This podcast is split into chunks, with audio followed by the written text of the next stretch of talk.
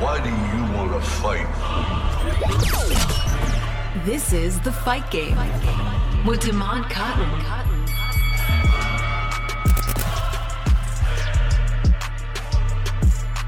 Hello, hello, and welcome to another exciting edition, a supersized edition of the Fight Game on 1230 The Game. I am your host, Damon Q. Cotton, and I say it each and every week, but there is so much to talk about in the world of combat sports last week had to take the show off because of the NFL draft. So much was going on in Raiderland inside of Raider Nation Radio that Oh man, I was just tied up. Oh, so much that was going on. But don't you worry. Two hours today, giving you an extra hour for the hour that we missed. And don't worry, what the bit we're still going to catch up on all the biggest stories that we missed on our week away because 12:15 I talked to Ben Baby last week.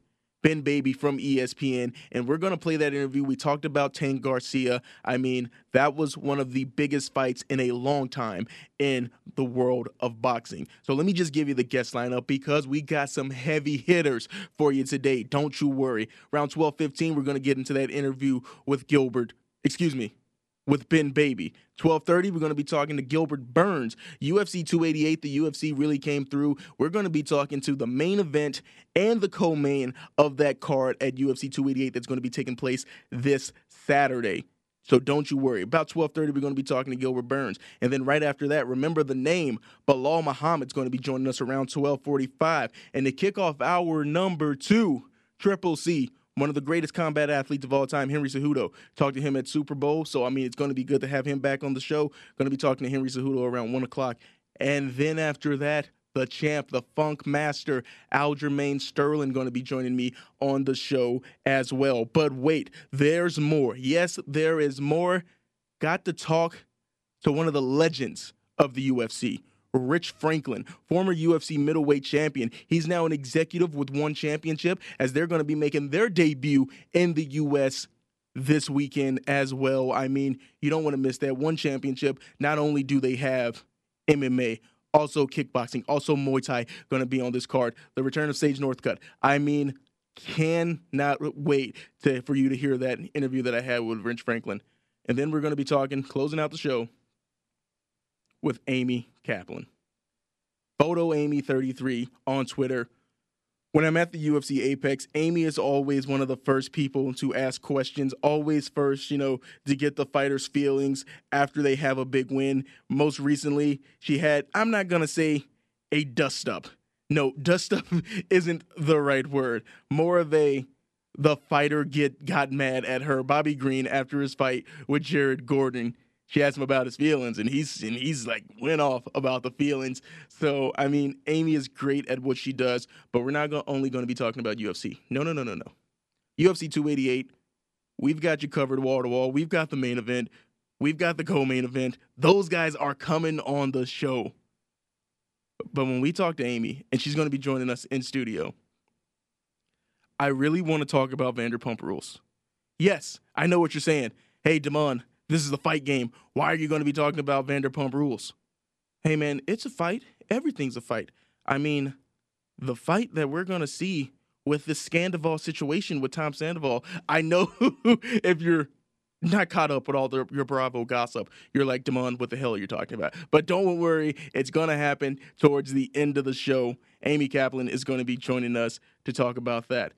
Also, there's just, like I said, there's so much to talk about. WWE Backlash is this weekend. That's also going to be taking place.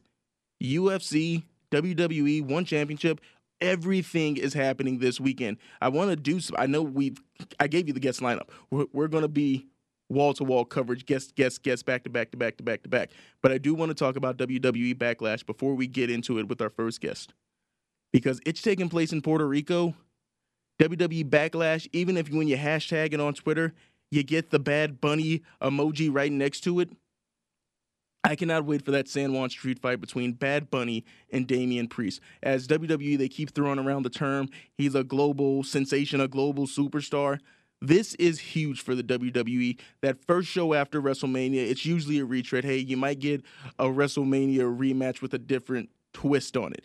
But I really do love the incorporation of Bad Bunny. We remember the match at WrestleMania when he tag teamed with Damian Priest. He hit the Bunny Destroyer, as they called it. So I'm very excited to see what he can do with some one on one action. Probably going to be some chicanery with the LWO Rey Mysterio. You know, maybe going to come out and take out the Judgment Day. really excited about that match as well. But the match I'm most excited for Cody Rhodes and Brock Lesnar. This has just been a pull apart feud where, you know, Cody is trying to get his hands back on Brock after he turned on him, you know, with no explanation after WrestleMania. The Raw after Mania, Brock Lesnar turning on Cody Rhodes. So I really am excited about this WWE Backlash card. And also, let's talk about that WWE World Heavyweight Championship that was unveiled last week on Monday Night Raw. I know there have been a lot of mixed emotions about this new title. Oh, it's it's they're trying to replicate the big gold but given more of a WWE twist. My only complaint about the title. The WWE logo is too big for me. It, the, I don't like how big the logo is. You know, it's taking up too much space on the actual title. It's taking away, for me, the you know the lions on the side, the gold, the big goldness of it. I just think that that big W is taken away a little bit from it where I feel like I haven't been talking about wrestling as much, but yes, championship belt talk is where I want to talk about this one because now also where does this leave? Where does this leave Roman Reigns? We saw with the WWE draft that happened this past week. Where it's oh, it's more of a superstar shakeup. I wish they would just call it a superstar shakeup because we know that this isn't an actual draft. This isn't the NFL where team Fox and USA are can, aren't competing against each other, trying to get the call in of who's going to take who. But to have a new championship on the show that Roman Reigns isn't going to be on, we now know that Roman Reigns is going to be on SmackDown. And now this new World Heavyweight Championship is going to be on Raw. And this is looking like the Seth Rollins title. And the title, it's going to have to grow on me because as of right now, it's the here to please the fans. Like always asking for something. It's one of those moves or you know, where you're a kid, you like asking your older sibling, "Hey, can I have something?" It's like, here you go, always asking for something. This is what the WWE is doing to the fans. I feel like you guys are getting mad about Roman Reigns being a part timer. Roman Reigns, you know, competing on a limited schedule that he negotiated with the WWE, and this is the title that hey, it's gonna be a workhorse world championship title. So here you go, you guys can enjoy this. I'm going. Eh, I need more from it because I mean Seth Rollins. He's going to be taking on Omos at WWE Backlash.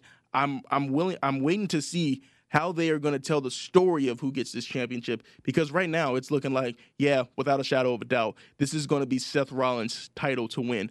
Cody Rhodes, he's focused on Brock Lesnar, where he hasn't even mentioned that he wants this new title. This title that's supposed to be the shining star for any superstar on Raw, but the biggest babyface on the roster hasn't even tried, hasn't even mentioned, hasn't given thought to chasing this new title that's supposed to be the most prized possession on the show. So that's just interesting to me that we don't know who's gonna wanna that who wants this actual title besides Seth Rollins. Some other moves that happened in the draft that I'm very excited about. Imperium going to Raw. Gunther.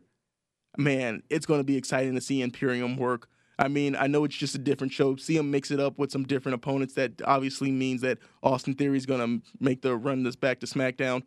But man, Imperium on Raw, I just want to see Gunther mix it up with the entire WWE roster before it's all said and done. Give me more Gunther. Give me more matches with him. And the six man tag that's going to be taking place at WWE Backlash before we get into our conversation with Ben Baby. Super excited about that as well.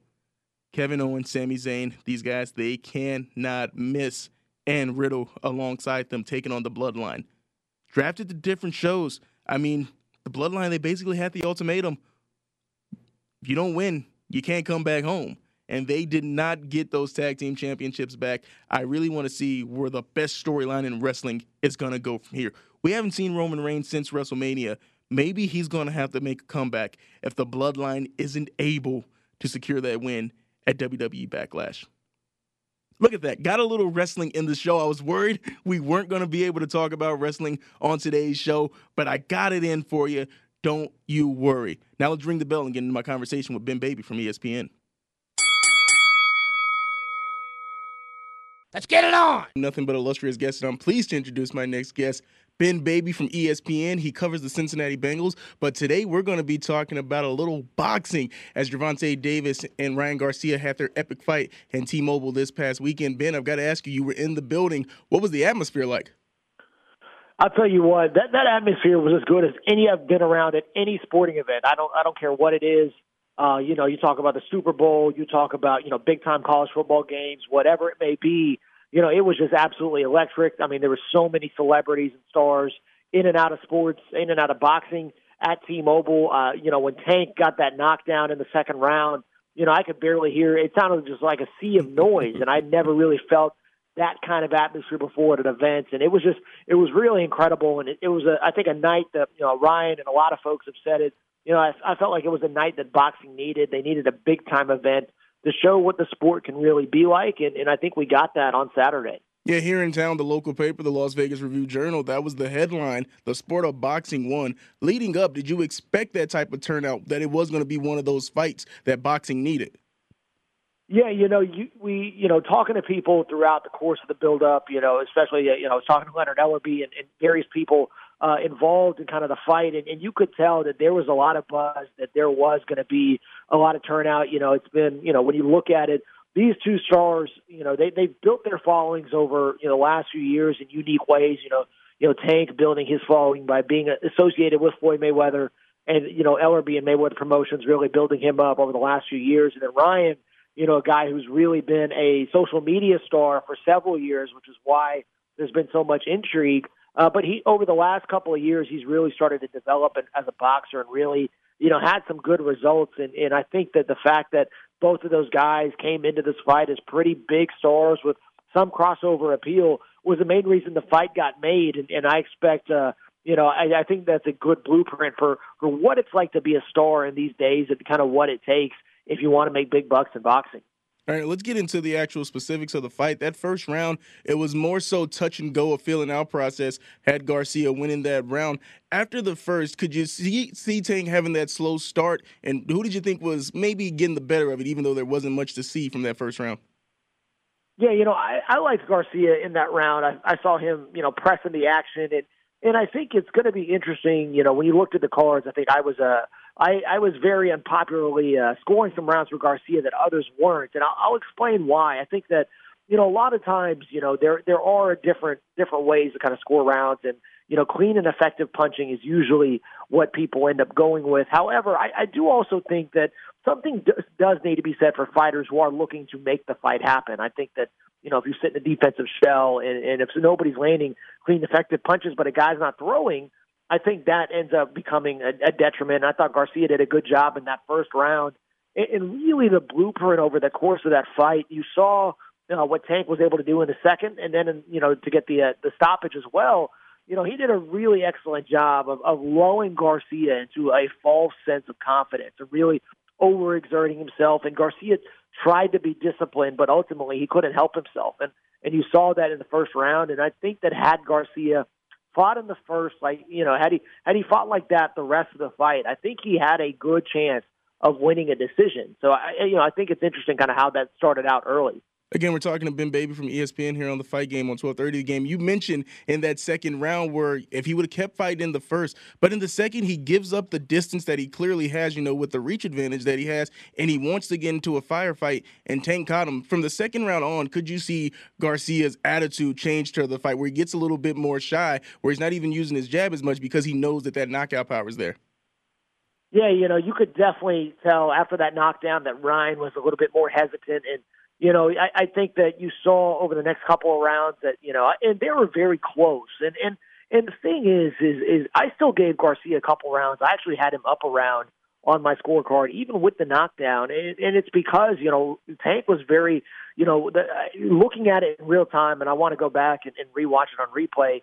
I felt like Ryan was trying to press the action a little bit, and Tank again was just trying to bait uh, Ryan into maybe you know some ill-advised shots, giving up that distance, and and that was the big advantage that Ryan had going into this fight. He had the size, he had the reach, and quite frankly, he was the bigger guy. And, and so it would have made sense for him to stay on the outside. Now, one of the things coming into that fight is Ryan throws a good amount of jabs, but he's unable to land those jabs. I think when you look at it, sometimes the timing uh, that is required to really be effective on the outside and just the overall boxing prowess is something that's been lacking with Garcia. And I think that's one of the things that was a, one of my big question marks going into this. I just didn't think Ryan Garcia was a good enough boxer um, in order to be able to use those advantages in his favor against Tank, who I thought was a much better boxer than people have given him credit for over the years. And I think we saw that on Saturday. So I, think that you know going back to it, it, it's very interesting that Ryan gave up that distance, and that really would have been his blueprint for success. And you mentioned Garcia just not being a good enough boxer. Tank Davis very calculated in the ring when it comes to the sport of boxing. And then when he started going to the body a little bit more, let's just take it to that final round where he knocks him out. Where just Garcia not being able to get up. What did you think about him leaving himself open to allow Tank? And when you in the arena, did it seem like, hey, this fight's over after that shot? Yeah, you know, it was interesting because we we're in the arena. You know, we saw usually for those kind of liver, it looked like a liver shot. Those body punches, you do see a delayed reaction. This was probably more delayed than I'm used to seeing. Uh, you know, because he Ryan took a few steps back, and all of a sudden it registered, and then once he went down, you know, you thought there was a chance he might get up. He, he dropped to a knee, but ultimately just was not able to continue. And and you know, I, I give Ryan credit for trying to make it a fight. I think honestly, when he when you look at it, he was most comfortable and most successful when he was on the inside trying to bully Tank, and I think that that's an admirable approach. And, and you know, because of how good he felt while doing that, I mean, you look at what he did in the second round. That's when he was successful. Um, you know, before the knockdown, and it's why the judges, you know, only gave Tank a 10-9 round on two cards, and uh, Dave Moretti actually gave uh, scored it at 10-10, which showed you how effective Garcia was, that he was able to negate the knockdown.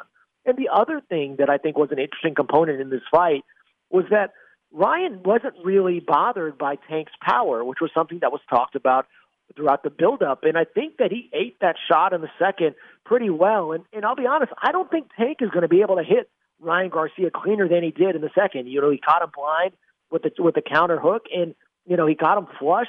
And Ryan shook it off pretty well. Didn't seem, you know, really hurt. It was more or less a flash knockdown. And I think that the only way Tank was going to be able to get Ryan out of there was going to be with a body shot. And so I think you have to give Tank a ton of credit for that.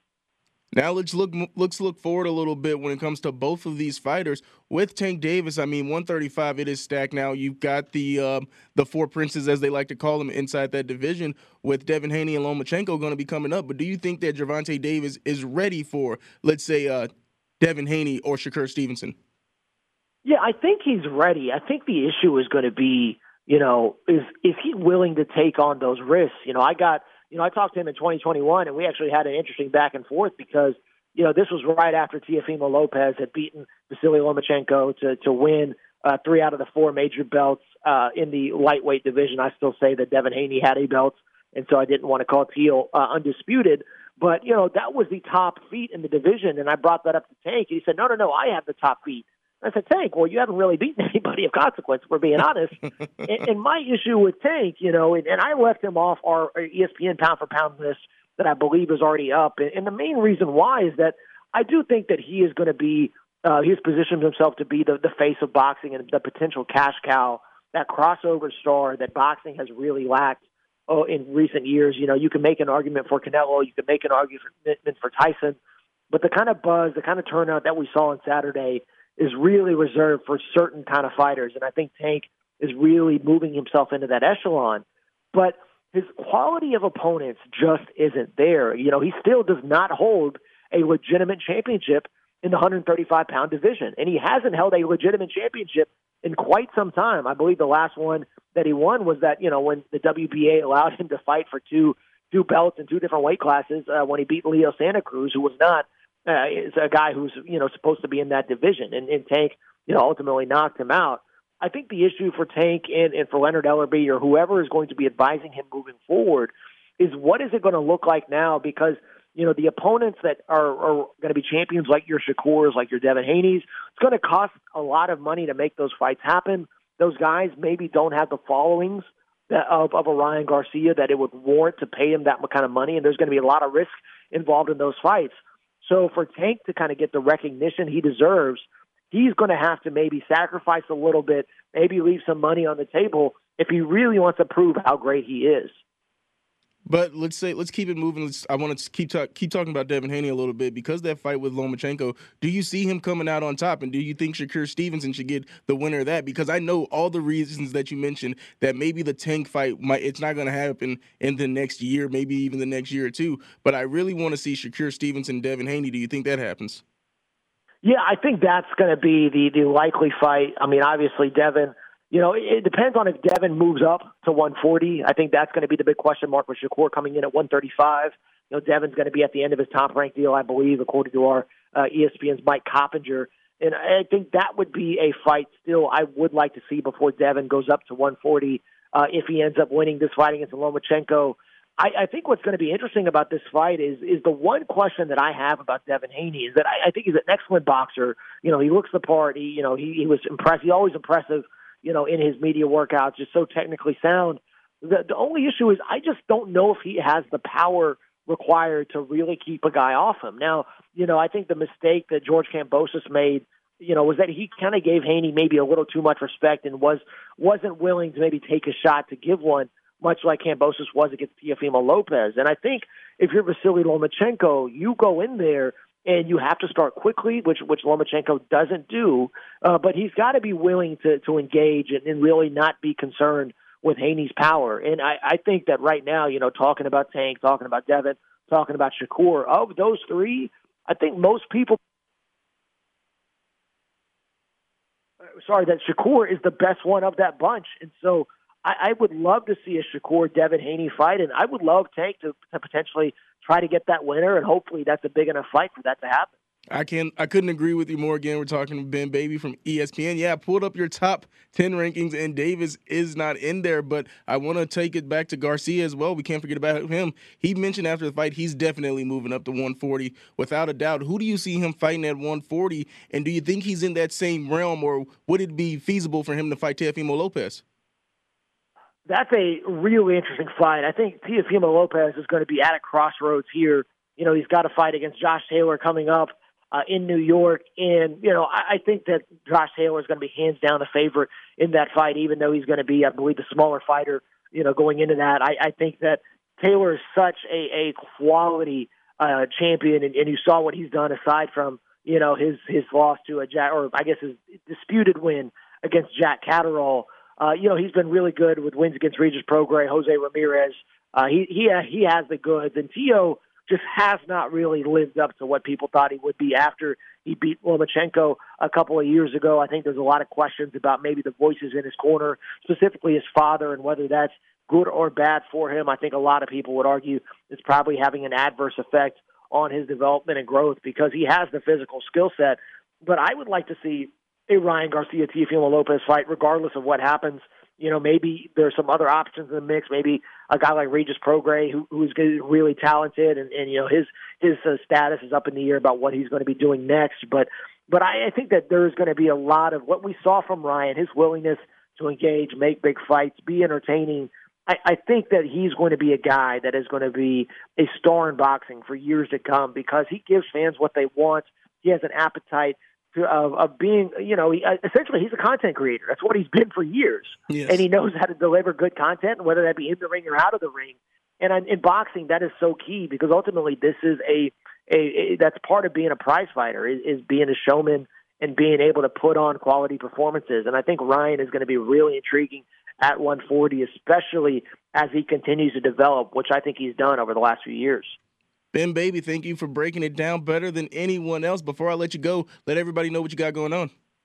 Yeah, you know, we'll be covering the NFL draft uh, here over at ESPN. But in terms of boxing, we've got actually a really big series coming up over the course of the year. We're starting in May. We're going to be taking a look at some of the key issues in the sport of boxing that, that we, we talk about but never really figure out why is that case, whether that be fighter pay, uh, you know, questionable judging, you know, too many belts, too many weight classes, why the best aren't fighting the best these are all topics we're hoping to get into in this year, starting you know with May in a, in a breakdown of, of why the best aren't fighting the best in the sport. So that's something we're really excited about, and, and keep an eye out for that series. Oh man, I'm looking forward to that already. You got me excited about. I want to ask you more now about what you got coming up, but I know I got to let you go. Thank you so much for joining me here on the Fight Game. I appreciate you having me. And that was Ben Baby from ESPN. You can follow him at Ben underscore baby on Twitter if you want to check out everything that he's got going on. Appreciate him breaking down the Garcia versus Davis fight. And boy, was it one that fans will remember. Tank Davis climbing up the rankings. Garcia, where's he going after this? It's all going to be very exciting to see. And when we come back, we're going to be talking about a little UFC. Don't go anywhere. This is the fight game on 1230 the game. Welcome back to the fight game. Nothing but illustrious guests here on the fight game. Pleased to introduce my next guest, returning to the show, Gilbert Burns. I was down there in Miami when you fought Jorge Masvidal. Man, this has been such a short turnaround for you. How's the body feeling with such a short turnaround from fight to fight? Body feels great. You know, I, didn't got any damage against against Masvidal. You know, and then the plan was to be a backup in July but then when I hear that the, the, the champ's not defending his belt until October, I say, you know what? I'm going to get busy again. And as I start thinking about it, uh, opportunity just show up. You know, unfortunately, uh, the, the former champ Charles Oliveira pulled out on his fight. I saw a spot in the co-main. I saw Belal Muhammad challenging uh, Colby, and you know what? Just jump on the opportunity. And then body's being very good, you know, even though it's to be my third weight cut in very small space. But I have an amazing team that I'm investing a lot of time and money.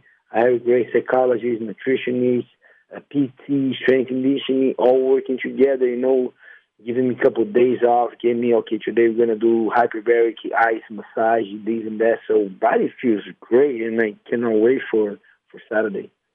And I also want to take it back to Miami because after your fight with Jorge, you did mention that, hey, you wanted to be the backup fighter for the next championship fight. How important was it for you when you took this fight here that you told that the UFC, that the winner of this fight, hey, if you do win this one, that you get a championship opportunity? Yeah, that, that was the deal. Whenever we, we, we, we, we signed the deal, the UFC make it super clear whoever wins this fight is the number one contender but they still said that the Colby still going to be next in line. So let's see if everything goes on my way on Saturday. I believe it will. I still want to become the backup.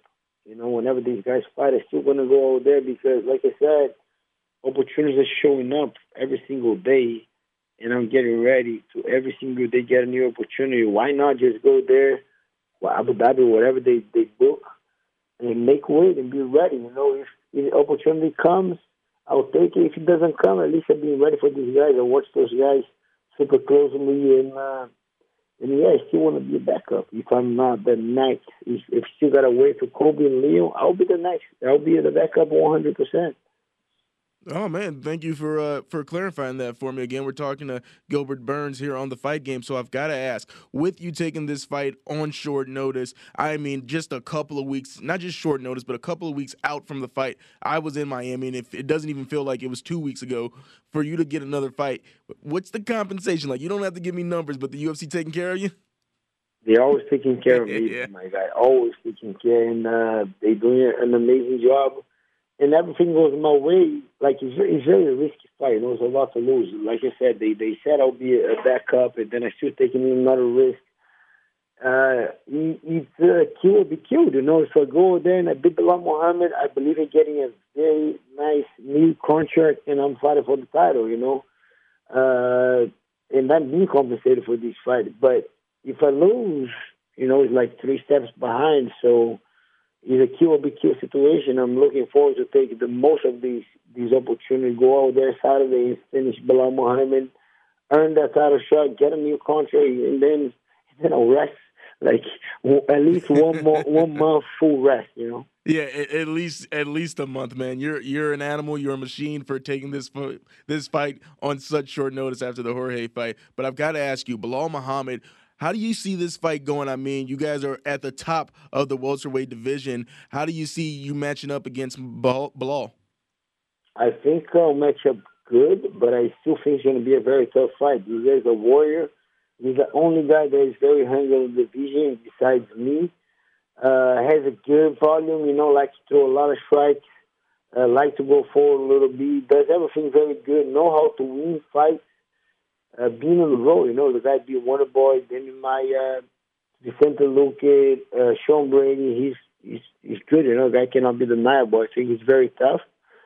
But I do believe he's doing everything right. But I just believe it's, it's, it's my turn. You know, it's my time to get this shot, and I think it's going to be a war. You know, I do believe I can finish this fight. I can either knock him out, TKO, or submit him, or I can dominate him and, and get a, a, a war in a decision. I just think he's not a quitter. And the fans are into a good fight. You know, he's a warrior. I'm a warrior. He don't quit. I definitely don't quit. It's going to be a crazy fight. I want to go back to something that you said there. When it comes to, hey, this is your time. I, I, I know age is just a number, but do you feel like you're in your prime of your career right now? One hundred percent, one hundred percent of the story true. You know, fighting three fights back to back to earn a title shot, and uh, the lessons that I learned in the Kamaru's fight, the lessons that I learned in Chimaev fight, fighting anyone at any time, back to back fights. Yeah, I think I'm in my prime. I think uh, I'm 36, turning 37 this year.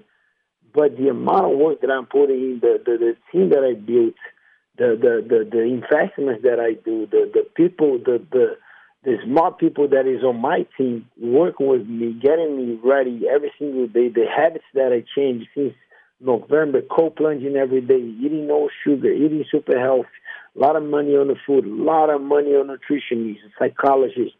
Yeah, I think I, I do believe I'm on I'm on my prime and a lot more to come in my career. Huh, I think you said a lot of money on on the psychology as well. What goes into the mindset of getting you ready for these fights? Yeah, a lot of money on my whole team, you know, psychology and everything. I gotta be ready for these opportunities, you know, and especially whenever I go to a fight, I gotta get to a zone that I, gotta I gotta have the level of acceptance that I might get hurt to win this fight. I might get frustrated, and uh, I might get in bad position. I might get cut, and I'm gonna keep fighting. So to get on that zone it's not easy. You know, I, I do believe, still believe, a lot of fighters don't get on that zone. You know, they get frustrated super quick. They think about quitting when, when they got a cut when something happens.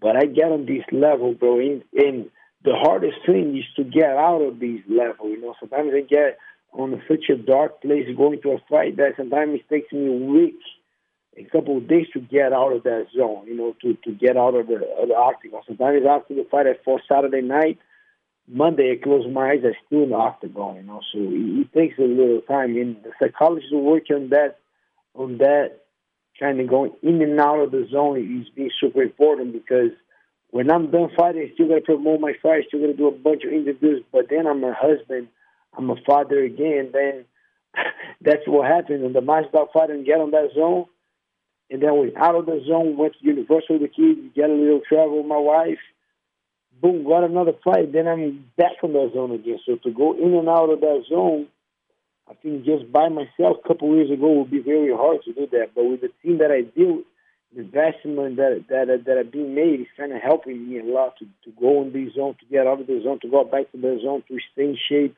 to keep working, maintain that consistency. Again, we're talking to Gilbert Burns here on the fight game, and he's going to be taking on Belal Muhammad in the co-main event at UFC 288. I've got to ask you, you've started to gain the reputation as a banger. You are someone who who's going to go in there and you're going to stand and trade. But do you think that people forget about the grappling background that you have and that you are an accomplished guy when it comes to taking the fight on the ground? Yeah, sometimes I gotta remind these guys, and I love it that I got I gotta remind these guys a little bit. So yeah, so sometimes I gotta remind them. I like it, you know, because I am an, a natural grappler. I am. Uh, uh, I can brawl. I can fight, but I gotta take the approach. Sometimes I gotta fight smart, you know. And uh, I showed that on the Magny fight. I showed that on the Masvidal fight let's see what I have to show in Belal Muhammad fight. Sometimes I feel that I might get into a brawl a little bit. Sometimes I think I'm going to grapple. But the great thing is, you got to tune in to see what I'm going to do. You got to tune in to find out. All right, Gilbert, last thing I want to ask you because I got to get your take on this. If it does come down to who you fight if you win this one. I'm not saying you overlook Belal, but if you do win this one, the championship fight, would you rather fight Colby or Leon? Uh, I'd rather fight Colby. That, that's a fight that I've been looking for for years. But thinking going to be on a matchup and everything, I I was kind of towards Colby, but I think Leon's going to win. I just think if that fight really happens, I think Leon's going to win, and I would love to fight both guys. You know, like I want to become a champion. Whoever's holding the belt is the one that I'm looking for. Again, like you said, I'm not overlooking Belal Muhammad. He's a war that I'm going to have on Saturday. I'm looking forward so much to this fight. But yeah, everything goes on my way Saturday. Whoever's holding the belt, I think it'll be Leon, but I would love to fight both guys. Gilbert Burns, thank you so much for joining me on the fight game. Before I let you go, what do you tell every what do you want to tell everybody that's listening right now? Everybody, so thank you all you guys for the support. Make sure you guys tune in. UFC 288, great fights. Uh, you, sh- you shouldn't you shouldn't miss this one. It's going to be a great fight. Make sure you tune in, get your pay per view, come here Prudential Center in New Jersey. It's going to be a great fight. So tune in. Thank you so much for joining me today. You're welcome, brother. Have a good one. And that was Gilbert Burns. And when we come back, we're going to be talking to his opponent this coming Saturday at UFC 288. Remember the name, Belal Muhammad. Don't go anywhere. This is the fight game on 1230 The Game. Welcome back to the fight game.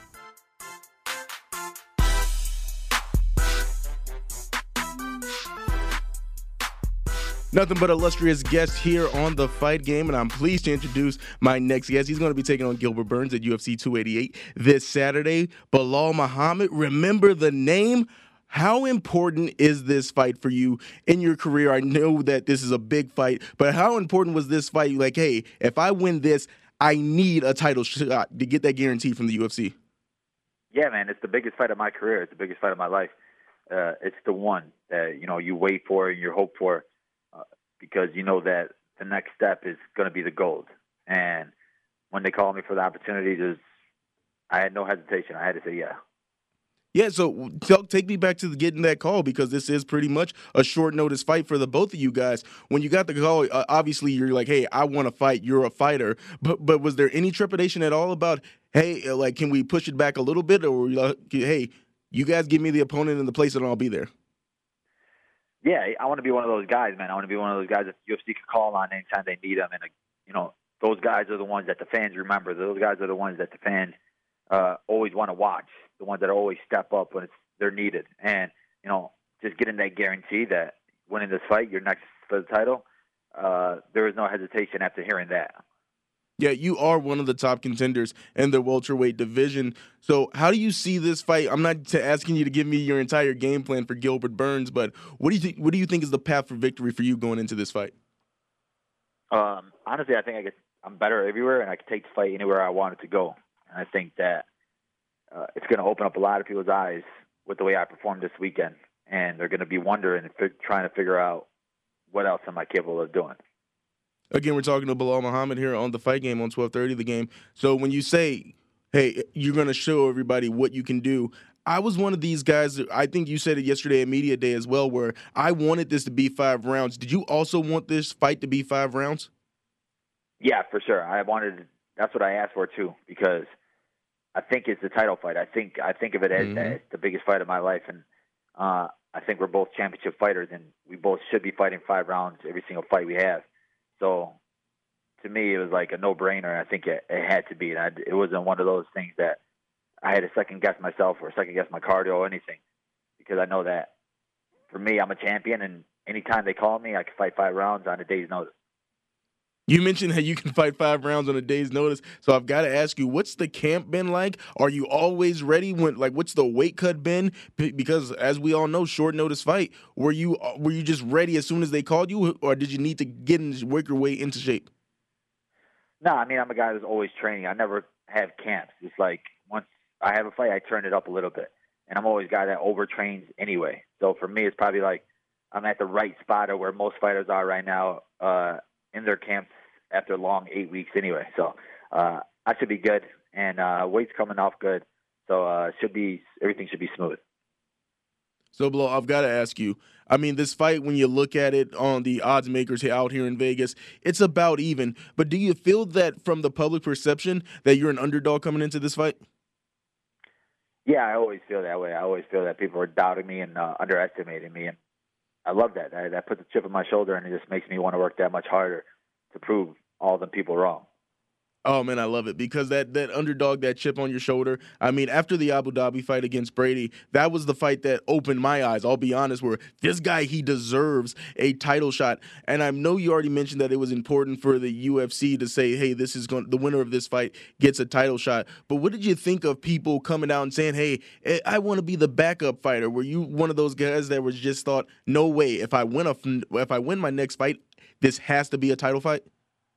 Yeah, for sure. I'm not going to be a backup. I'm not going to sit there and weigh in. I, I earned my spot to have a full camp and a full date uh, for the you know the rightful title shot. And I think winning this fight, there's nothing else that needs to be done. So I've got to ask you about the guys at the top of 170. Got the champion Leon Edwards. Uh, Colby Covington, undeservedly in my opinion, is the number one contender. Which one of those guys do you think you would match up better against? I know you can't look past Gilbert, no, not whatsoever. But who do you think you match up better against when it comes to if you win this fight? Who do you prefer to fight as a champion? Uh, honestly, I, I prefer to fight uh, Leon just because we have unfinished business. Of course, uh, of but course. I match up well with either one of those guys. But uh, definitely would want to get that one back with Leon. But of course, anytime I get offered a fight against Colby Covington, that'll be fun. Again, we're talking to Belal Muhammad here on the fight game on 1230 the game. All right, just want to have a little fun with you now, man. What's the walkout song going to be for Saturday?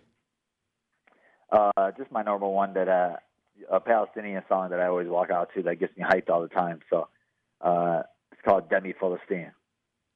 So I know that you're probably at the peak where you want to be mentally, physically, spiritually coming off of Ramadan. I know a lot of people made a little bit of it. Hey, he was he's been fasting for all of these weeks, you know, before the fight. Does that actually play a factor into it, or is it just something you're accustomed to because you've done it all your life? I mean, it obviously plays a factor into training and everything, but I think it only makes me stronger, and uh, it just builds up my character and my my will. So, got to ask you. I mean, so the strong will you just said there. Do you see this being a fight that goes the distance? I know you said that you're comfortable with it, which wherever the fight may go, whether that be on the feet or on the ground. Do you think that this fight goes the distance? So you guys are two tough guys, two top guys in the welterweight division. No, honestly, I don't think so. I think it's gonna be uh, it's gonna end early. It's one of those fights where he's always gonna bring it, and my mindset now is to make a statement with this win right here. So uh, to make a statement, I need to get a big finish. Belal Muhammad, thank you so much for joining me on the fight game, man. Best of luck to you on Saturday. Before I let you go, what do you want to let the people know before you get out of here? Appreciate you, bro, man. Uh, to all the people out there that support me, make sure you tune in this Saturday. It's gonna be one of the best shows you're ever gonna see. Thank you so much for joining me. How you going, bro? That was Belal Muhammad. Remember the name. And yes, he's going to be taking on Gilbert Burns this Saturday, the Prudential Center, UFC 288. I cannot wait. That is going to be the fight of the night. Believe me when I say that. And when we come back for hour number two of the show, we're going to be talking to the main event. Henry Cejudo is going to be joining us, followed by Aljamain Sterling. Don't go anywhere. We've got you covered for UFC 288. This is the fight game on 1230 the game. Why do you want to fight? This is The Fight Game with Damon Cotton.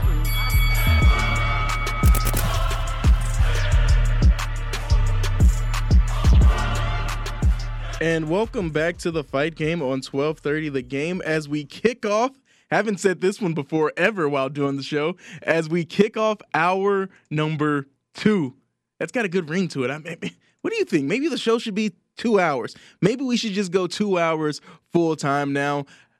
A little update in this hour, we do have Henry Cejudo, Aljamain Sterling, Rich Franklin, Amy Kaplan all joining us on the show obviously Henry and Aljo, the main event for UFC 288. Rich Franklin on behalf of One Championship, and Amy Kaplan from Fansided MMA. But also going to be talking a little Vanderpump Rules. So we usually don't do this on the show, but with the second hour, I've got some things I want to get off my chest. So let's jump into a few good minutes. Excuse me. I need a moment of silence so I can get into a meditative state where I block out any and all irritating white noise. I call it my happy place.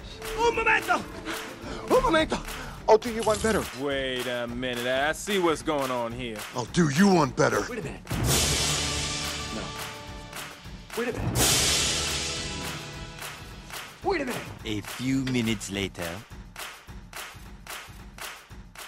All right, so I just want to touch on a couple of stories around the world of sports that maybe they don't fall into the view exactly of the fight game, but some things that I still want to touch on. Poking bears. Dillon Brooks, the Lakers guard slash forward, last week in that playoff series where the Memphis Grizzlies would match up against the Los Angeles Lakers in the first round, mentioned, hey, he likes poking bears. LeBron's old. He doesn't care. Well, it turns out he maybe should have cared. He should have, you know, respected LeBron's game a little bit more as the Los Angeles Lakers beat them in the first round in six, advancing on to the semifinals in the Western Conference playoffs. But I don't like how Dillon Brooks is getting railroaded by the media now, where, yes, maybe he shouldn't have said, hey, LeBron's old, which is a fact, but maybe he just didn't need to say it because LeBron is still performing like a top five player in the NBA. I mean, they won game one against Golden State. LeBron is still performing at a very high level, no doubt about it.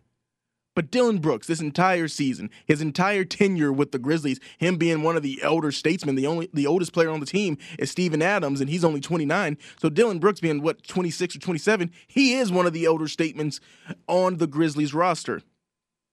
So I didn't mind all of the trash talk. This is a team where a couple of years ago, Jaren Jackson was talking trash to Klay Thompson. And I think that's what really kicked off that rivalry there between the Grizzlies and the and the Golden State Warriors, where Klay Thompson had to get into a post-game press conference and like mention how he really wanted to beat the Grizzlies because of something that Jaren Jackson said where this is the identity of this team. Ja Morant had a turbulent season where it comes down to, hey man, he's fighting teenagers. You know, he's got a gun every time you see him. He so much that he needed to take a break away from the team. So I feel like when when the that's been the culture that's been set. Now, if the Grizzlies want to come out and say, hey man, we, we need a cultural reset, maybe that's something. But I don't know who leaked to who, but I know it wasn't Dillon Brooks' camp as they've refuted Shams Charania's report about the Grizzlies are saying under no circumstances will Dillon Brooks be brought back. And maybe that is how the Grizzlies feel, but why is it coming out this way? Where yes, this guy was talking the most trash, but everything, every outline, every case that I just outlined for you, I don't think that Dillon Brooks was the biggest problem for the Memphis Grizzlies, me being a Grizzlies fan. Where it's, yeah, maybe he shouldn't have been talking as much trash. But that's the team identity, the young, cocky, brash team that's not afraid of anybody in the NBA. And Draymond did have the quote, the dynasty starts once they move you. And he could be right about that. I'm not saying that the Grizzlies should without a doubt keep him. I'm not campaigning for Dillon Brooks to come back to the Grizzlies. I just don't like the way this is being reported on in the media. You got Kendrick Perkins out here. He's like, ah, man, he doesn't like it either. But he was the same guy that was pouring honey or whatever on Dillon Brooks on live TV. You can't have it both ways. Where I just, I just want to stand up for my guy. I mean, yeah, he's probably not going to be on the Grizzlies next year. I wish him the best of luck wherever he goes. I know I said once they get rid of him, I'm not going to miss him when he goes, but just the way that it's been coming out, where it's like, give the guy a break. What did he do that was so bad? Now I go from, hey, you know what Dillon Brooks did, it wasn't that bad. it, hey guys, now that the team's out of the playoffs, it wasn't that bad. Okay, let him back. Was it that big of a deal? Who cares that he said he was going to poke a bear or two? I liked every bit of it.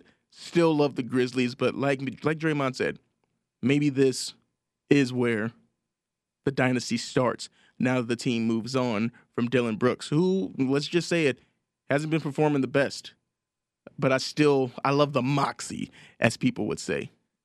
Something else I wanted to talk about in a few good minutes.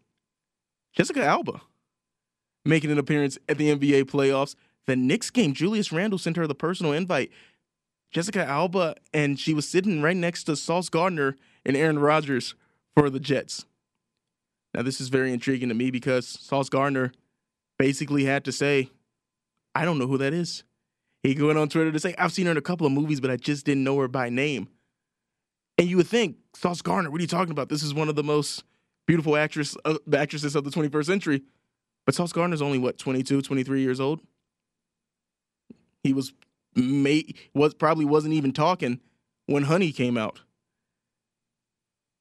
So I, I want to give him a break there because hey, I mean, you know, give him a break a little bit, I guess, that he doesn't know who Jessica Alba is. But these NBA playoffs have been great. I remember saying this on Raider Nation Radio, and a fan got mad. He's like, "Oh, I think when people say the league is better when the Raiders are good, they're just, that's just something that they say about sorry teams." Look at these NBA playoffs. Look at the Knicks. Everyone is happier. The, I mean, the league is better off when the Knicks are good. Same for the Raiders in football. These big market teams, these legacy teams, it goes hand in hand. That the league is better when these people are playing, when these people are in it. Uh, and now we do have Henry Cejudo. So let's go ahead and get Henry Cejudo on the line. Let's get it on. Joining me now on the phone lines is Triple C, the illustrious Henry Cejudo. Man, thank you so much for joining me on the fight game. This fight, Aljamain Sterling, UFC 288. How are you feeling going into this fight? Uh, I'm feeling good, bro. Feeling really, really good. Feeling sharp, feeling strong, feeling good. You know, the whole nine. Yeah, so I've got to ask you, how has this camp been? I mean, watching the embedded, watching the countdown series, where it looks like you've taken your training to another level. So, what's the camp been like for you heading into this fight? Uh, would great. It's been good, man. I've been methodically, you know, thinking about this day for the last year, and I've never felt, I've never felt, I never felt better. Weight's good, technique is good, the threshold is good. And boy, I can't wait to have some Jamaican jerk chicken come May 6th. yeah, man, I've got to ask you. You said you like physically you're good, the weight's good, but what's it like mentally after you know having a couple of years off from being inside the octagon? What's it like mentally for you to get prepared for this fight? Uh, it's been good, man. It's been uh, it's been really, really good. The fact that everybody's been uh, everybody's been on point now, like the whole team. I'm sorry, what was your question? I'm kind of losing here. Oh no, you're good, man. Uh, mentally, I mean, mentally, you being inside the octagon after this layoff, how how are you feeling? How are you preparing mentally?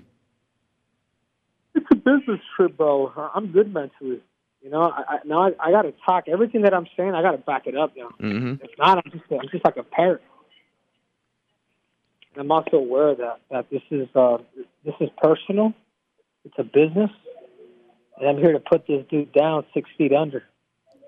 All right, I've got to ask you. You mentioned how you're ready to have some Jamaican jerk chicken. When it comes to being the king of cringe, I know that some people they can't stand it. I personally, I love it because I'm a fan of pro wrestling, so I love all of the trash talk. Do, do, you are you planning out like when you come comes to you hitting up a pinata? Are you planning out different ways to troll Aljo, or or is it just spot of the moment? Oh no, you know what I'm saying? What do you think, bro? You know I'm the king of cringe, but you know I got some things up my sleeve. Yeah, you know I'm. Yeah, like I said, man, I'm a fan of pro wrestling. I love every bit of it. You're welcome. All right. Again, we're talking to Henry Cejudo here on the fight game. Something else I want to ask you about. I know that you're not trying to look too far past Aljo, but I've got to ask if you were to reclaim your title at 135, what would be next for you? Uh, I want I want Sean O'Malley. I want that dirty Q-tip. Yeah, I want him, and I want his privileged ass. I want I want that dirty Q-tip, and then after that, I'm going after Alexander the Average. uh, so, man, the move up to 145. I know you are one of the greatest combat athletes of all time. I know I asked you this down at the Super Bowl, but I've got to ask you again. What drives you? What like what is it that makes you want to say, "Hey, I'll do it. I'll do this some more. I'll do this again"? Because you've proven enough. The challenge the challenge of uh, the challenge of me. It's, it's something. It's something within me, man. It has nothing to do with nobody, really. I do like the doubts, though. I will say that, but it's the challenge within me. You yeah. You're talking the about challenge the... within that's really gonna take me to a whole other level. You were talking about the doubters. Have you heard or have you been looking at any of the online? Because I've seen that This is just about a pick 'em fight here in Vegas. But are you seeing that people are calling you the underdog? Is that surprising for you for you to be the underdog? Uh, they. I I really don't care. I really don't care. You know, that that stuff doesn't matter to me. I know what I got to get done. Whether you're the underdog or you're the favorite, I know I'm going to get the job done. All right, now we know that Aljamain Sterling, he likes to, you know, say the backpack strategy once he gets on the back, but you're an Olympic wrestler. I mean, you're, you're one of the, you got some of the best wrestling in the UFC. So how do you see this fight playing out for yourself? Um, I see, I see myself knocking this dude out within three rounds. That's how I see it. Ooh. You know, I can care two. I can care two less about his cheap ass backpack he probably bought at Walmart. I'm getting I'm getting rid of this dude in three.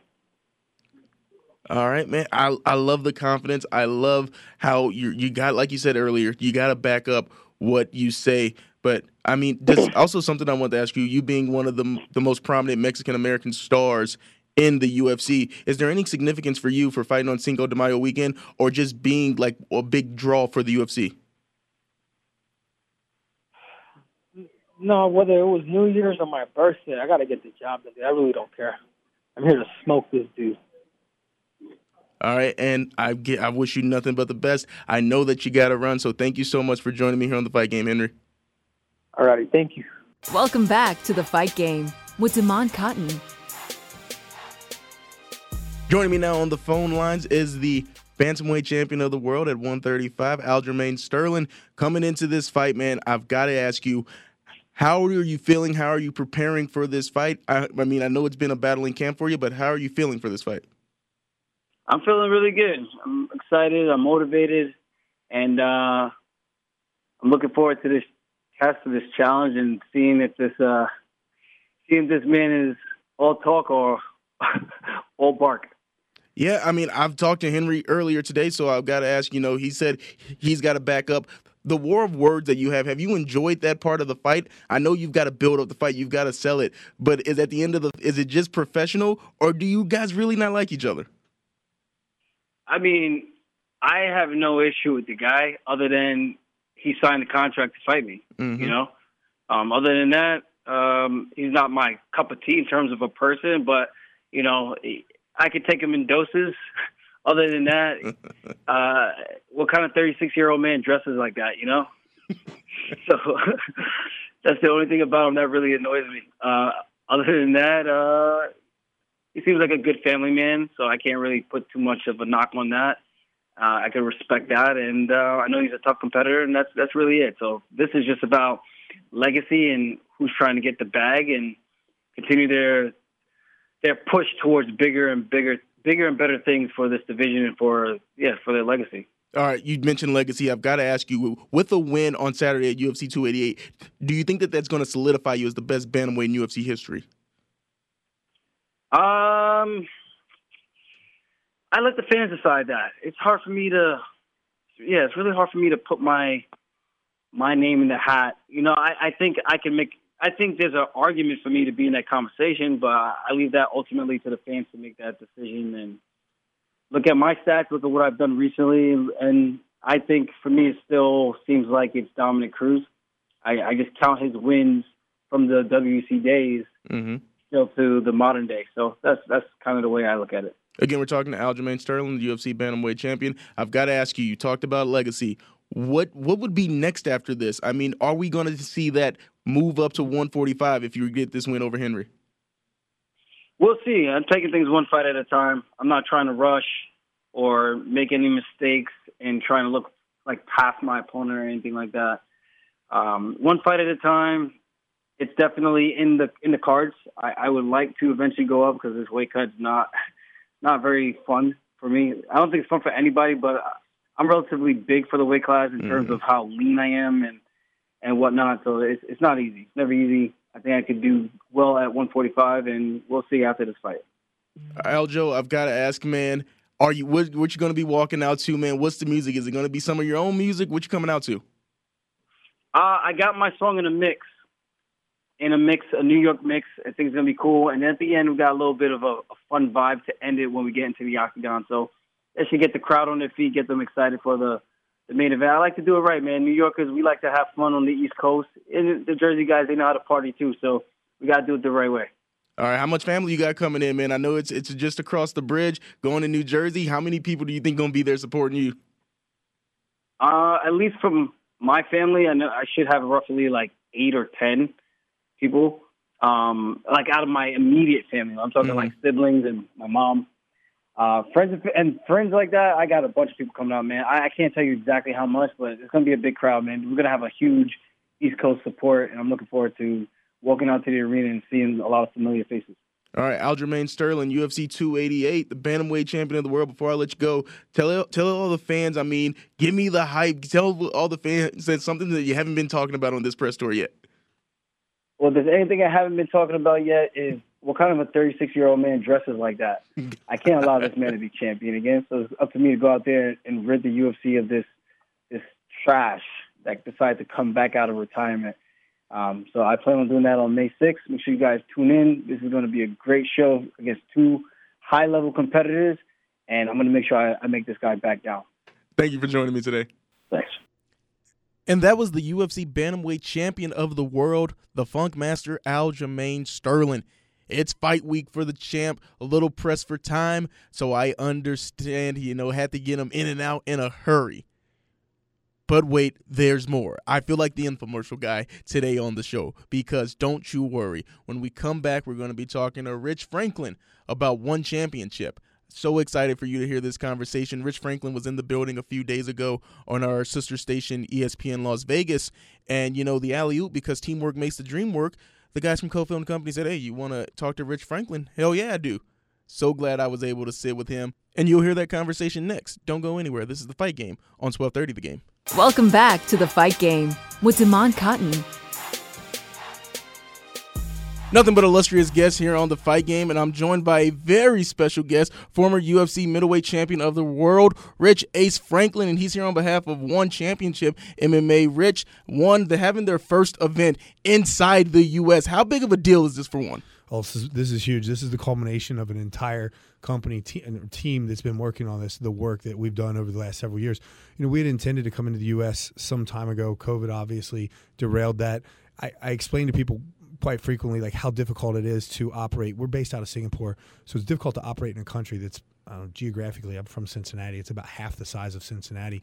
Particularly, like after the travel, there was all these quarantines when you when you travel in and out of a country. So it essentially landlocked us, and we had trouble with athletes. And amazing what we were capable of accomplishing, but it definitely pushed our U.S. debut back. So we're finally here this Friday, May 5th, Cinco de Mayo. Chose a significant fight day for for uh, for an event, and we've stacked the card top to bottom. We have the rubber match with Demetrious Johnson, Adriano Moraes. The U.S. fans are familiar with Demetrious Johnson. He's actually teased the fact that he might be retiring after this fight. So, as uh, outside of uh, an executive that works for the organization as a fan, I'm like, man, this is this could be possibly a sad day. But the the trilogy between these two guys, uh, eight, if the score's one to one, Adriano won the first match, needed the head on the ground. Our rule set actually allows for that. And then in the second match, Demetrious won to a knee to the head. It, it, looked like Adriano was down by the, the flash photo, and the two pictures side by side almost looked identical. So this this match has set itself up quite nicely for, for a rematch, and this card is is stacked top to bottom. We have we have uh, three three titles that are on the line. We have uh, a Muay Thai title with uh, Rodtang Jitmunyong. He's taking on a Mexican fighter, Ed, uh, Edward Tabares, and Mikey Musumeci, an American, is is putting his grappling title on the line as well. So, you know, for the U.S. fans that aren't familiar with one championship, it's we won't just have uh, MMA events, but we also do Muay Thai, kickboxing, and grappling. And the Muay Thai matches are done in the four ounce gloves, so makes for really exciting stand up fights. Something I've got to ask you about when it comes to you being an executive with the company. How are the events where you don't just have MMA, you do have the kickboxing, you do have Muay Thai? How does that like draw in new fans that maybe you, there's a little bit of flavor for everything for everybody when it comes to being yeah. a fan of one? Yeah, I mean it draws in a lot of fans, and to be honest, you know, our, our CEO Chatri he had he had come up with the idea of putting Muay Thai matches initially on the cards, and I, I, was like, I wasn't a fan to be honest. Like, it's it's just I was like, who comes to an MMA fight to watch Muay Thai, right? And you know, who goes to a basketball game to watch a few innings of baseball? You just you don't mix sports, even though they seem like the same same sport because to people on the outside, it's like, well, it's fighting, but it's quite different when you're on the inside. And then I saw the first event we did with the Muay Thai match, and I was like, mm, that was pretty good, but I didn't want to like it, right?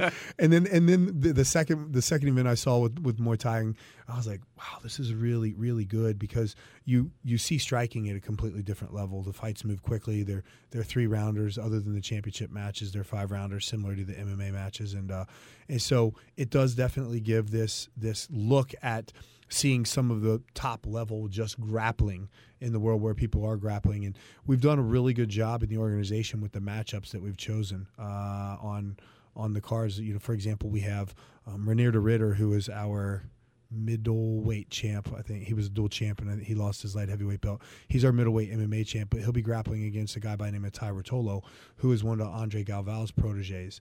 And Reinier de Ridder actually grappled against Andre Galvao, so there's like some history to this match. But stylistically, these two guys, they're like the, the kind of guys that push the pace. So I would expect this to be a really exciting grappling matchup for so for people that that aren't used to watching grappling and, and seeing grappling without strikes then you'll see it at a pace where it's it's quite entertaining as well. So we've done an amazing job with the matchups. Again, we're talking to Rich Franklin here on the fight game on 1230 the game. Something else I want to talk to you about with one is we see it all the time in UFC guys missing weight and something interesting and you saw in the last big boxing fight Garcia versus Davis where there was a 10 pound rehydration clause and it's just hey we want to keep guys in like a certain weight limit. How important do you think it is for one the guys are fighting more around fight time at their natural weight? Yeah, first of all I like seeing the the, the hydration clause in Ryan Garcia. It's a step in the right direction. At one championship we've had uh, we don't we don't do weight cuts we do weigh-ins and the weigh-ins involve a hydration system. And so we've been doing this for years now way ahead of the curve of the industry. And it's not just the organizations it's it's the psychology of the fighters as well because fighters in combat sports whether you're wrestling you know like NCAA wrestling collegiate wrestling or if or if you're competing in MMA or boxing or whatever there is this culture of cutting weight. And so we've we've re-educated the, the athletes to compete in our organization but essentially when you weigh in you come to weigh in you you before you weigh in you take a hydration test which is a, a urine sample analysis. And we you know use instruments to test the hydration of your urine to make sure you're not sitting in a sauna dehydrating yourself and cutting weight.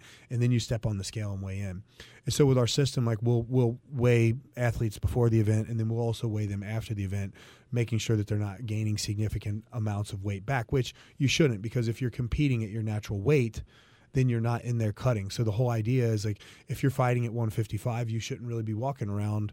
You should be walking around somewhere between like 155 and 158 maybe, and you know, kind of tapering your nutrition or whatever. And you're technically not cutting weight, but just making sure you're not overweight because you ate maybe too many french fries the day before type of thing or something like that. Something else I want to ask you about when it comes to one and getting more of a big getting a bigger share of this American market, do you think that that's going to come when getting big time stars? I see today the big news is hey, they're not going to try to sign Francis Ngannou. But do you think that one needs a big star that's popular on the US? I know you guys have Mighty Mouse, but do you think it's about stars or just putting together a quality product and having more events here in the US? I, I, well, I mean, I think it's the answer to that is both. You need mm-hmm. stars. You need a good quality product. If you know, if you have stars but no the the product stinks. Um, for example, like let's just say that your production value is horrible angles are off. Suddenly somebody gets clipped, but the you yeah. know the camera's nobody saw it. Right, right. You're like seriously, like I'm going to quit watching this junk. It would be it would be hard to to create stars that way. But no, we we you know we have stars in the organization right now. Like Rodtang Jitman he's he's on this card. Stamp Fairtex is on this card. These are two athletes, two Muay Thai fighters that come out of Thailand. Stamp's actually competing against an American girl, Alyse Anderson from Invicta in MMA. She's cross borders with the, the various sports. She competed in Muay Thai, kickboxing, and MMA, kind of all simultaneously. And she was a champ for us twice. But these are two of the athletes that are from Thailand that have kind of transcended borders and picked up a lot of U.S. following, for example. And so it comes down to you, obviously, uh, you know, an athlete, a, a, star has to have that kind of it factor. There has to be some magnetism to their personality on top of the fact that they need to be able to perform. And if you've never seen a guy like Rodtang compete, like they call him the Iron Man. He's got an iron chin. Like he, you know, he has antics in the ring. He'll let you hit him, and which is kind of actually counterintuitive to who he really is because this this is a man like when I think about Rodtang, I think about words like precision and accuracy in his style. And you, I've seen him before where he's gotten clipped and he'll just like shake his head like, "Come on, bring some more," and let you touch him on the chin a few more times just for good measure before he puts you gr- to the ground. But then there are other times where he's just coming in and he's completely, completely untouchable and uh, and unfolds, uh, you know, a very strategic game plan as well. So these kind of athletes, they put on the kind of fights that people are suddenly like, "Whoa." I want to watch this guy, and uh, and and they they transcend borders. So it does take stars. We have some stars in the organization. We have we have a you know a, a, our interim heavyweight champ right now, which we'll be doing later on this year. Our heavyweight unification bout, but we have two heavyweights, and we have this guy out of Russia, and he's just like he's just one of those guys that you know when you see him, he makes you smile. Like he's just mm. always smiling until until he steps in that circle, man, and then it's a different story. All right, before I let you out of here, I've got to ask you one UFC question. When it comes to that middleweight division, Izzy Adesanya, where does he where is he ranking? Is do you think he's getting close to Anderson when it comes to that dominance in the middleweight division? No, I'm going to say this. He'll, he he always ranks number three in my book, and here's here's my here's my reasoning for that. Anderson beat me, so he has to be number one, of course. And because Anderson beat me, that makes me number two. All right. Okay, so now I'm putting Izzy at three. All right, there we go. Rich Franklin, top three middleweights in UFC. I, I got I got to stick with that logic. All right, uh, man. This has been great. I hope I'm not taking up too much of your time, but before I let you go, tell everybody where they can watch and when is one going to be here in the U.S. Yeah, uh, tune in on Prime Video this Friday night, eight eight p.m. Eastern, seven p.m. for the league card, eight p.m. for the main card. Uh, it'll be on Prime Video. It's live, and we'll be in Denver, Colorado. This is May 5th, Cinco de Mayo coming up this week. Stack card top to bottom main event. Demetrious Mighty Mouse Johnson versus our former flyweight champ, who he took the belt from, in the rubber match. Possibly DJ's last fight before he retires. He's teased this, so don't take my word for it. Check the match out and make sure that you don't miss his possible retirement match. Thank you so much for joining me today. Awesome to be here. And that was my conversation with Rich Franklin. I mean, one of those interviews where the talk that we had after should have been what we aired because it was so great. He was talking about him sparring if he were to ever make a comeback. I know he's a little long in the tooth, but his song would be LL Cool J, It's Time for War, Exit 13. He was giving me a hip hop lesson on this LL Cool J song, rapping the lyrics. It was great to sit down and talk with Rich Franklin in person. One of those guys, I told him this and not to take it the wrong way, and he understood what I meant, but I grew up watching him. And even the story he told about the first time someone said that to him, the first time someone said to Rich Franklin, "Oh, I grew up watching you," he got offended. So I had to preface it with, "Hey, man, you know, you, uh, obviously, you know, I'm younger than you." But Rich Franklin, it was great to talk to him. One championship. Don't miss it. Check it out if you're a fan of the sport because there's so much going on with one championship. And joining me in studio here on the fight game is a very special guest because we are going to be talking about not only UFC 288 that's coming up, but also a little Vanderpump Rules. But let's get, you know, our vegetables out of the way first for UFC 288. Amy Kaplan at photo Amy 33 on Twitter if you want to follow her. Always leading off the questions at the UFC Apex. Thank you for joining me today. Thank you for having me. I'm so excited. This is a really cool new experience for me. Yeah, I, I, had to get you on the show. Let's talk about UFC 288. What do you think about this card? I mean, the main event, Aljo Henry, we've all been waiting for this fight, Henry coming back, but also that co main event. I mean, I was just in Miami. It feels like two weeks ago. I'm still telling people about, oh man, Miami was amazing. And for Gilbert Burns to be fighting again, that's ridiculous. Yeah, Gilbert, ridiculous is a good word to describe him because, like, he's ridiculous in life and in fight. And I think that just makes for fun always. You know, even if he loses, it's fun. I mean, not, not for him, of course, but you know, it's it's like always a good time. You know, so it, it's exciting. It's going to be a good card, and I really think fans are not giving it the the respect it deserves. The the whole the, the entire whole card, card in general. Yeah.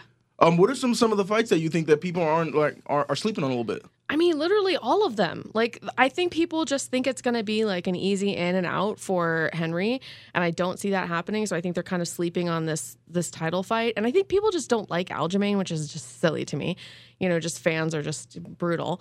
Um, yeah, the whole card is going to be crazy. But yeah, I think that I think that really they're sleeping on the main event, which is crazy that people are sleeping on the main event of a card. Let's talk about that main event. You mentioned Aljamain Sterling. People really don't like him that much. I don't see why. I mean, of fighters in the UFC, I think Aljo's been on my show the most. So I mean, I'm always rooting for that guy because he's always on the show. But I, what do you think it is? I mean, him and Henry, or he's got the cringe gimmick, the king of cringe. I mean, these are two guys that try to be entertaining. Why do what do you think the, the the fan base? Why do you think they like push him away a little bit? It's weird. Like people turned on him because of how he won the title, and they just can't get back on that bandwagon. Um, I thought that they would get back on it when he beat him, uh, Le- Petr Yan, uh, legitimately, Mm-hmm. um, because I do think he beat him legitimately.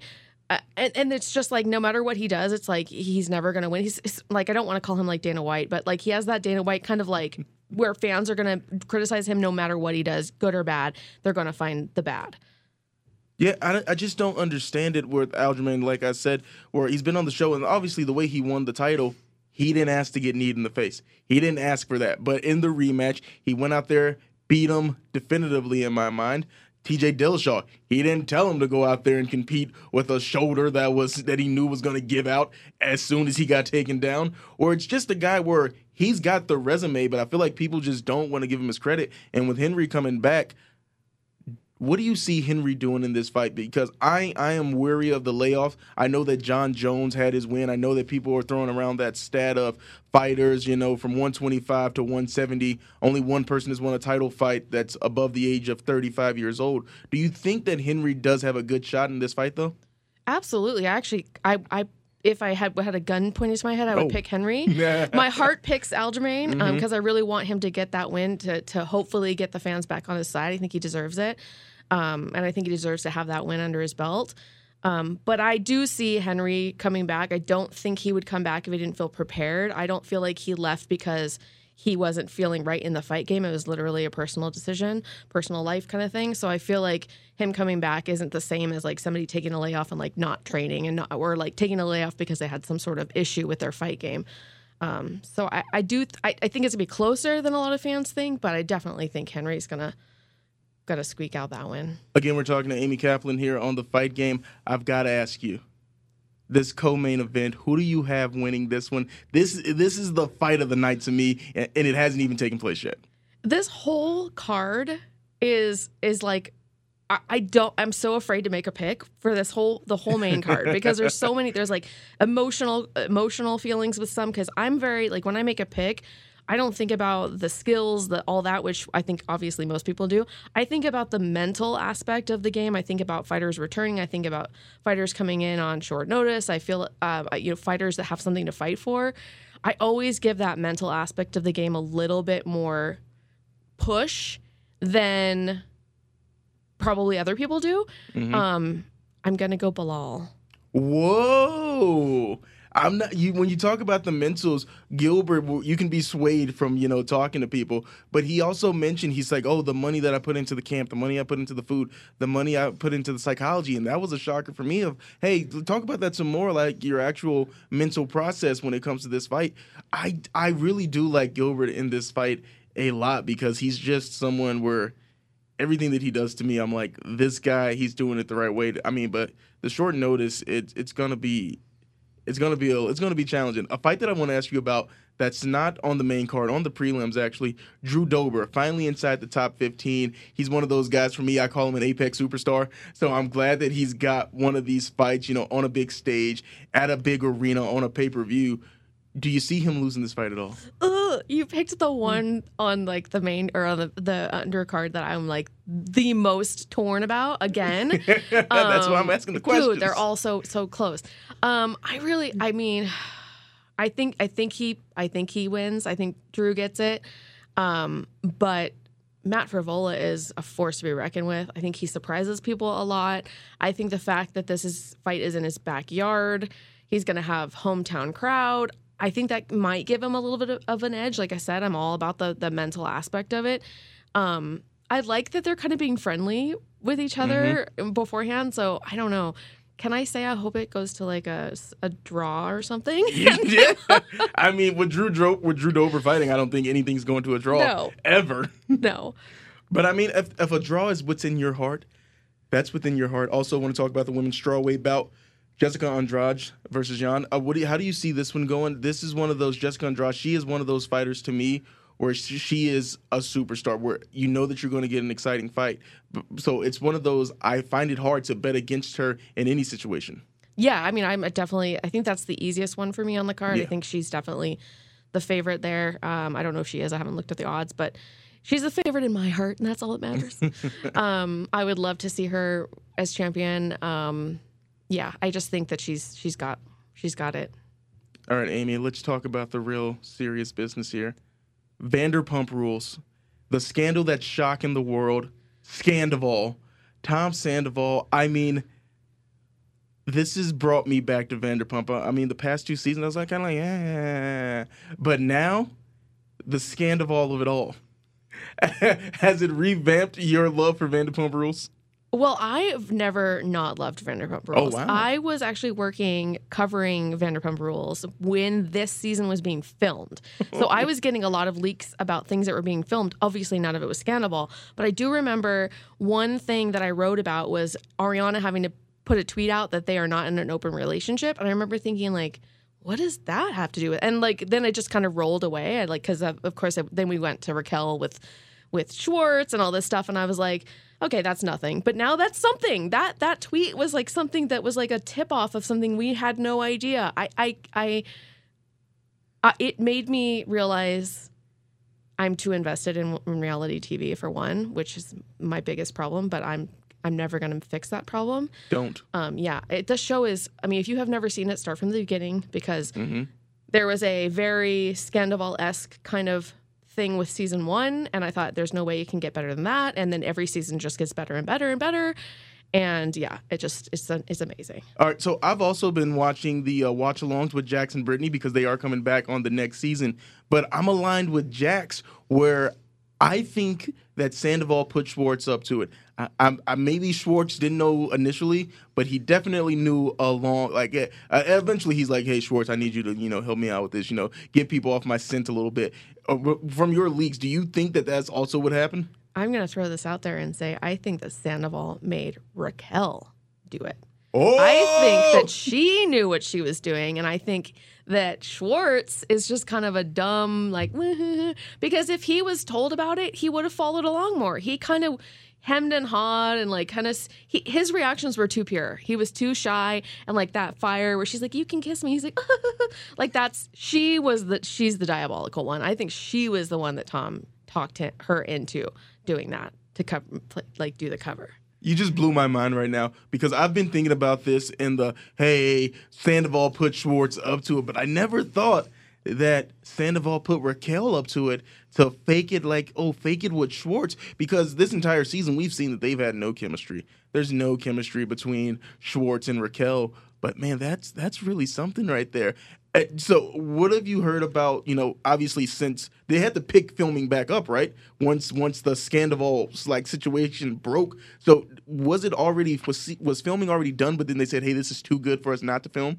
Yes, I believe that if I if I'm correct that they were starting to film the next season or or were like talking about filming the next season and they just moved it up. But I do know that they had been done and that the whole season had already been like cut and and ready. Um because like when like I said I was reporting it as was happening and, and the whole storyline that we had gotten was going to be about Raquel and Tom Schwartz. And that was going to be like the big storyline. And I was excited for that. You know, like that alone was like scandalous, you know, so so exciting. And then the whole Oliver thing, because we reported that as it happened. So it's weird because like I've known about this for like six months, and then now seeing it playing out on TV, how much we got right or wrong, it was it's just interesting to see. Do you think that Katie is redeeming herself this season? Because I have been out on Katie for the longest, but it's like she's winning this season. And as a Schwartz fan, you know, it's like, and not that I don't want to see Katie, you know, do well, but it's, I feel like she's she's really. I'm starting to like her more now post divorce more than I thought I would. I've always been Team Katie. Wow. Yeah, I'm I'm very I like the underdogs. I like team I like Katie. Um, I always thought that Tom was sort of like the one that was making her look crazy because of how he acted. He, he acted like a child, and I could understand where she was coming from, and she did definitely do some stuff and say some stuff that was a little eh. But I was like, you know what? She's got that child that she's married to. You know, like I don't blame her for acting like a bitch.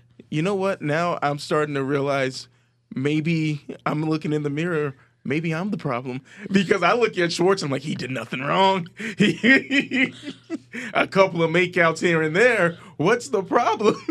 well, I can say that he isn't as bad as I think he, of all the men on the show. He's the the least problematic of them. You know, like he's. I do think he's kind of innocent and like, uh, but that's his problem. Like he needs to grow up. He hasn't grown up, and I think that's like as a woman married to a man that won't grow up. It's like, ugh, grow up.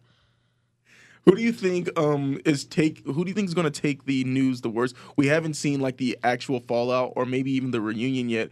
Obviously, outside of Ariana, who do you think is going to take the Scandival situation the hardest? Okay, wait. Have you seen the preview that leaked? Yes, I did. Okay, yes. okay, okay.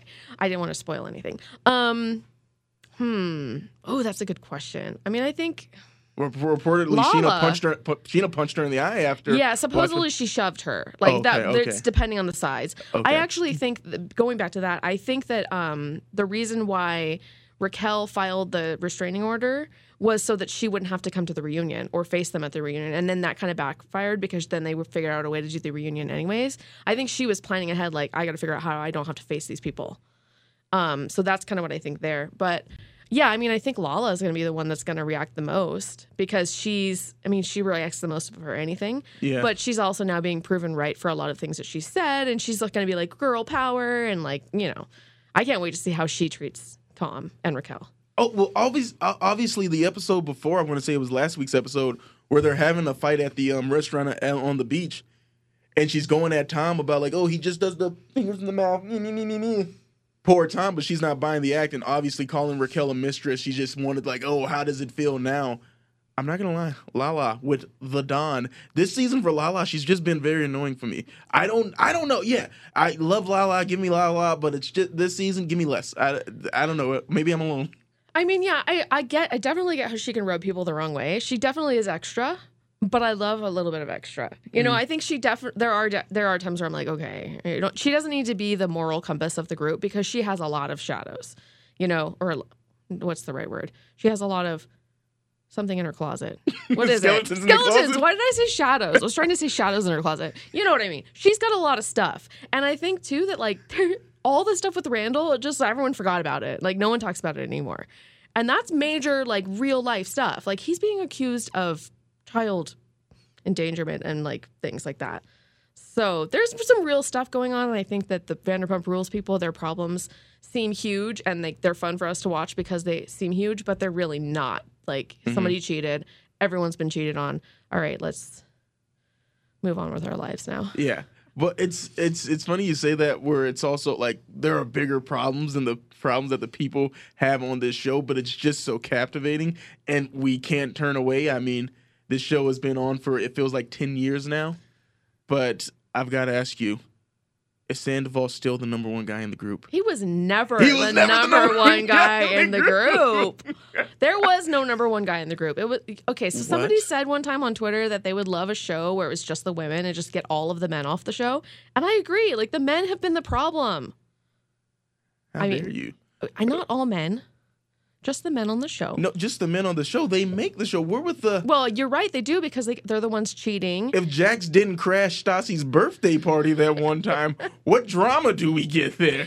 That's what I mean, though. But I know you're right. It would be really boring because it would be like, oh, women in power. Women working it. at SUR, Yeah. and we're just, hey, what's the shift like? Yeah, I'd be over it really quick. But I have to say, their whole I, I was rewatching the show and I, they were talking about the Daily Mail party and they have Mm-hmm. Mhm. had a Daily Mail party a few times. I used to work for the Daily Mail and they started having those Daily Mail parties after I left. And Oh. I sometimes think about going back to work there just so I can go to those Daily Mail parties. That would be the highlight, maybe, of my year if I was able to go to one. I mean, I despise LA, so I'm never, I'm, I'm never make trying to make a trip to go to LA because I'm like, oh, this is the worst. But I'm like, man, maybe a trip out to Tom Tom, maybe just go out to Tom Tom just for the fun of it because maybe I see them. May, uh, like, I have been to Pump and I've been to SUR Uh-huh. and I've been to Villa Blanca, which doesn't exist anymore. Every time I've been there, I've seen somebody that I recognize. I saw Ken. I saw Lisa. I got a picture of Lisa. Um, and I've seen uh oh who's the who's the one that Raquel also made out with Peter. Peter. I saw Oh, Peter. Peter's Peter yeah. actually legitimately still works there, which I think he's the only one that really does. Yeah, exactly. Everybody Yeah, he- he's an actual. for yeah. Like, I mean, he's he's trying to claw his way Yeah. into screen time now Yes. since season one, and it feels like the producer's like, no, no, not you, not you, because even the, the with him and Raquel when they were, oh, what's going to happen there? I knew it was nothing. I knew it was a way. Oh, this will get Raquel a little storyline for the first couple of episodes before the Schwartz thing. I think up. maybe even Tom came up with that and thought this would be a good distraction, and then he started catching feelings, and he's like, abort, abort, abort. How long has this been going on? I think it's been going on a long time. I think that's why she broke up with uh, James. James. Yeah. No. Mhm. I do. I really do. I believe it's been going on for a long time. Man, I mean, you are blowing my mind right now. I can't tell you because man, because remember when um when Schwartz made the Rochella joke where he where James was like, "Oh, it's gonna be bigger than that," and he's like, "Oh, that that the worst time of my life. It was a dumb proposal." And then yeah, with the reunion, they announced that they're you know they're not they're you gonna break. remember who paid for that that engagement, right? That whole party Yeah, it was. was Tom. it was Sandoval. Man, uh, the Machiavellian twist that Tom Sandoval has been orchestrating Mhm. this. The whole, that's why we need Jax back. We need the number one guy back. I actually do. I love Jax. I miss Jax and Brittany. I miss them all. I bring bring them all back. I love Stassi. you bring them what? back. Bring them back. They learn their lessons. Bring them back. Give them a chance to redeem themselves, and have, have drama ensue. It'll be worth it. I'm glad you said that because what they were accused of. This is going. This is now just going to be on the podcast, so you know this isn't on the air. So you know that my bosses can't get mad at me. This is like a little slight racism, all right? You know, Yeah. like a little slap on the wrist racism. Not like kick them off the show and we can never talk about them again racism. like bring them back.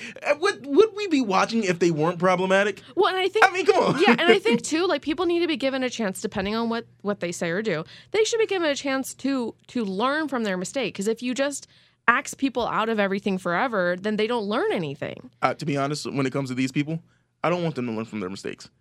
I want them to be 45 still making the same mistakes. I, you know, where it's like, I want to see them get better. No, not at all. If they got better, if they got their lives together, when everybody started buying the houses and they all lived in like the same, you know, block radius, no, no, no, no, no, that's not good for me.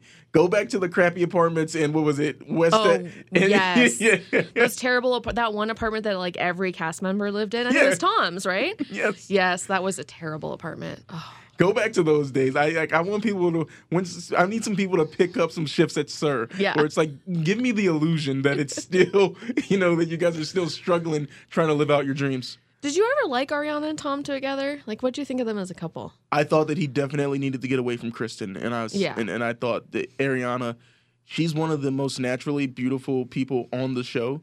So for me, I was like, oh, Tom, he's upgraded, and I did like them together because you know she she's kind of the smartest of the crew. Yes. Where- and they did have kind of like I don't want to call it an open relationship because it wasn't the Well, she open said it wasn't an open relationship. yeah, like but like they had a they had a they had a I don't know like an open but not sexually open a Mm. Yes. verbally open like they could do th- and like they always seemed very sh- above like there was no jealousy it was like you do Mm. this I trust you you do this I don't want it turned out not to be great but for a long time it worked and I really admired that they like trusted each other so much and worked together so much. Man, so do you think that James's girlfriend that she that she knew she was going to start when she told, "Hey, I saw them dancing at um I forget the name of the club at 1 a.m." Did you think that she, that she knew that this is what was going to happen? Because I think that she's playing a little too innocent. I don't think she like wants to be a full time cast member, but I think she knew what she was doing. Oh, I think she does because she was a fan of the show before she met him. Oh, she's another Brittany. She was a fan, yeah. Yeah. So I think she I think she definitely wants to be on the show. I think she's not you're right. I don't think she's as innocent as she seems. I think she, there's a story there. I think there's got to be something more to her cuz I don't like her yet though. I don't dislike her. I don't I don't I'm just sort of like I don't care if you're in the scene, I don't care who you are, what you're doing, but um yeah, I don't think James loves her at all. I don't. I don't either. Yeah. I don't think he's over Raquel. No, I don't either. I, man, but now if Oh, James might be the worst, the one that takes I, it the I'm thinking about this now. If I'm him, I want to fight Sandoval. Like, how long has this been going on? Yeah, I can't. We can't believe a word that he says now. Yeah. Even if yeah, like one time. And on yesterday's episode, where Ken's the one breaking the news of uh, like, oh, did you? It's like okay, that you, you guys wanted to get Ken on camera, but this is That was so planned. It Of planned, course. and I but I love it and I don't care. Yeah. You know what I mean? Like when I don't know if you watch uh, Real Housewives, Of but course. but when Lisa kind of left because she was being accused of selling things Stories to the Radar town, she absolutely was, absolutely Thank you, was. thank you. I can because I can tell you right now, as a person who formerly worked for Daily Mail.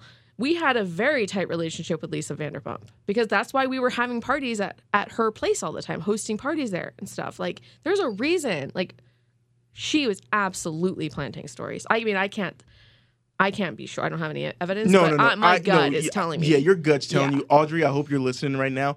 Thank you so much. I mean, the Bravo celebrities, we are all in Real Housewives of, of Beverly Hills. That's my favorite of the franchise. Are you going to go to the Erika Jayne show when, when she comes out? I want to so bad. I kind of want to see if I can get a press pass and take a, take photos at it, but I don't know what, if I can. But Ah, man. I'm gonna try. You know, uh, you know what?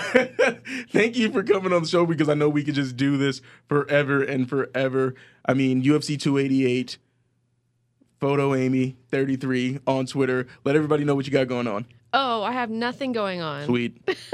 I'm just on fansided at MMA.com. We just launched, uh, we've obviously I've been fansided forever, but we launched our own little MMA site. So you can go directly to our news there at fansided MMA.com. Thank you so much. Thank you for having me.